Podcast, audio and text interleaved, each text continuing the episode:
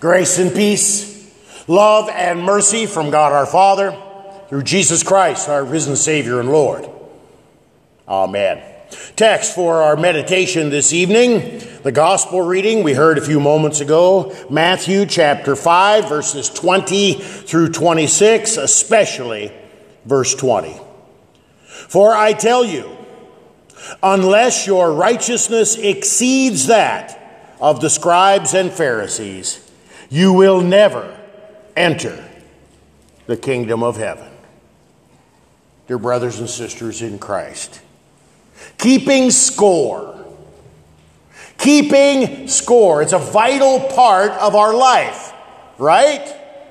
We've learned it from little on, even the, the earliest games that we play. You have to keep score, right? Otherwise, how do you know who wins and who loses? It was forty-five years ago this week when our Legion baseball team played in the state tournament. When all the dust had settled, we were the nineteen seventy-four Class B Big Midget, we can't say that anymore, junior state champion. How do you know that we won? We kept score in the games. We scored more runs than the other team. You keep track of the score, winners and losers. Just down the street tonight at Sherman Field, my great nephew, Ben, is playing for the Class A state champion junior baseball tournament. Will they win?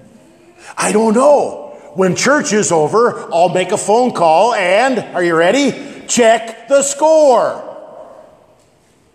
That's how you determine a winner and a loser.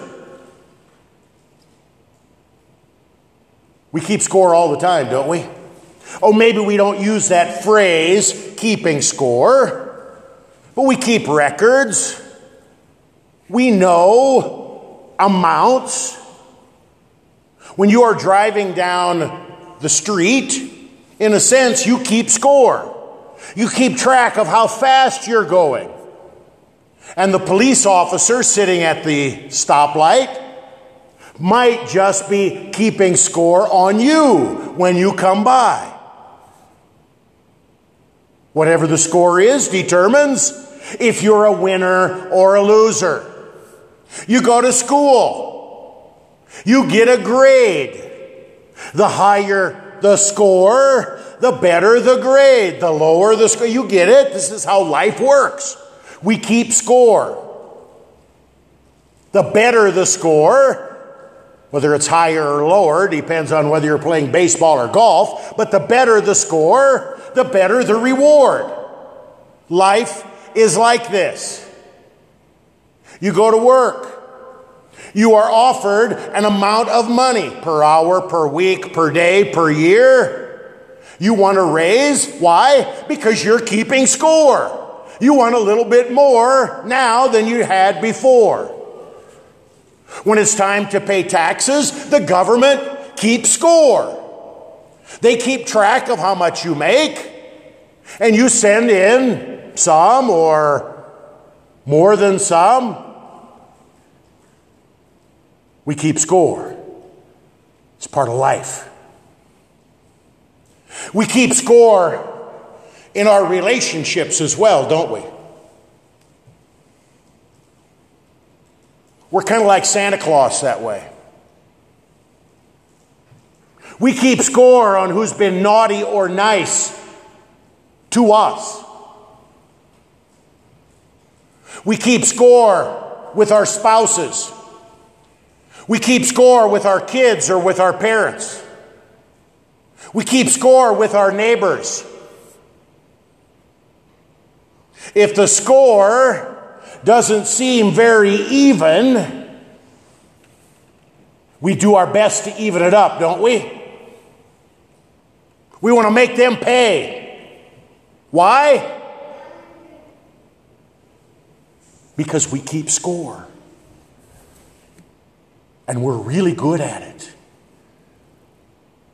To a fault. My friends, this whole keeping score business is a vital part of life, whether we like it or not.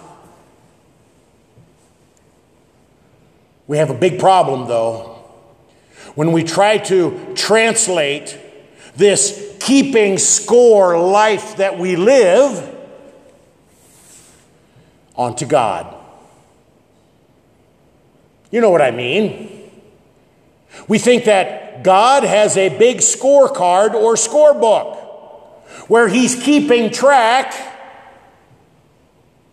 of the good things we do and the bad things that we do. So, what do we try to do so that God will like us, God will love us? Well, we got to increase our score. We got to do more. Do more good. Be a better person. Pay it forward. Hoping that the good will outweigh the bad in the grand scale of God's justice. We think that this is God, how God works, or maybe intellectually we know it isn't, but we still live, think, act, and move as if it is.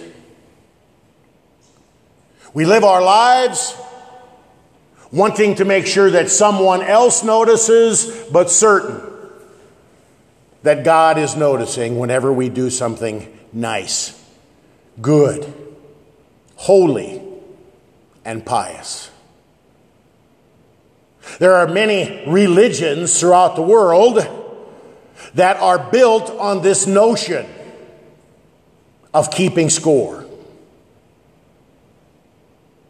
We hear it sometimes too, don't we, when a loved one dies?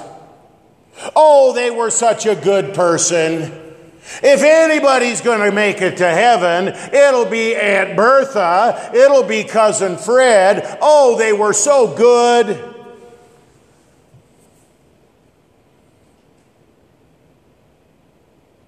We know the problem here, though, don't we? This may be a pious wish, or it may be a foolish notion of transferring how so much of life works onto God's justice system. But God's word is clear. God does not keep score the same way we do. God says, if you break one sin, you've broken them all. Not three strikes and you're out. One strike and you're out. If we focus on that, we're not even going to suit up and play the game, are we? No, because we're all out already. All mankind fell in Adam's fall. We just sang that hymn. One common sin infects us all. We are by nature sinful and unclean. We have sinned in thought, word, and deed. We want to keep score.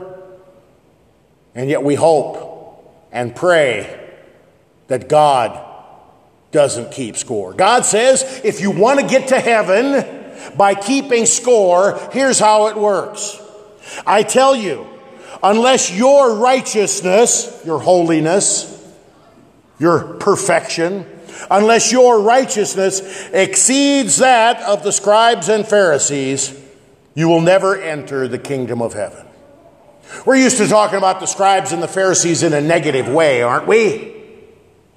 But the scribes and the Pharisees were the most respected, most looked up to people at that time and in that culture. They were considered the holiest of the holy. They built their lives on being good and right and holy and pious. And Jesus says, pick out the holiest, best person in the whole world. Aunt Bertha, Uncle Fred.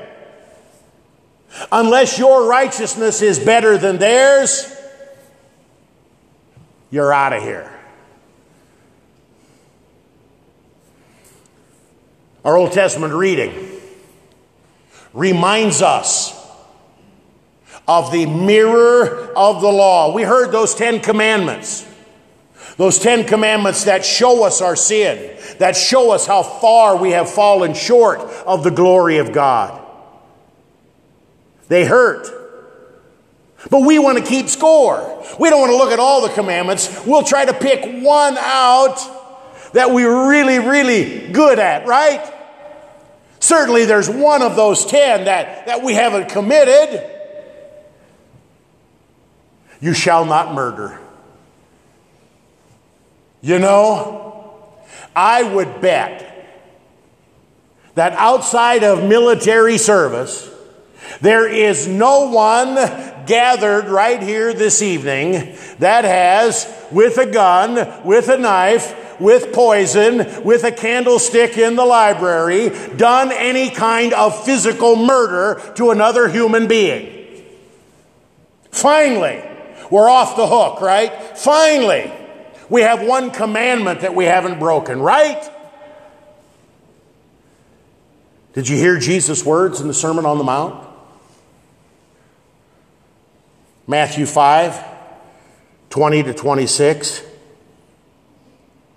You have heard that it was said to those of old, you shall not murder, and whoever murders will be liable to the judgment. But I say to you that everyone who is angry with his brother will be liable to the judgment. Whoever insults his brother will be liable to the council. Whoever says, you fool, will be liable to the hell of fire.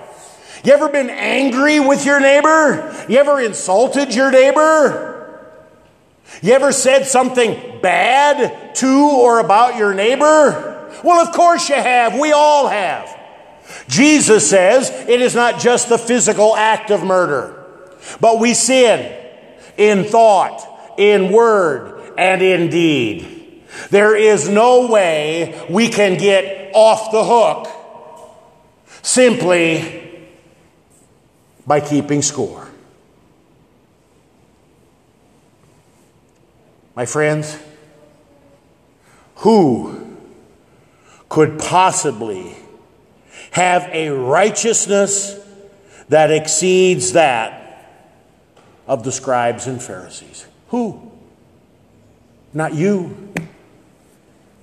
Not me. Not Aunt Bertha. Or Uncle Fred either. My friends, a perfect God requires perfect obedience, perfect holiness, perfect righteousness to stand before His perfect judgment.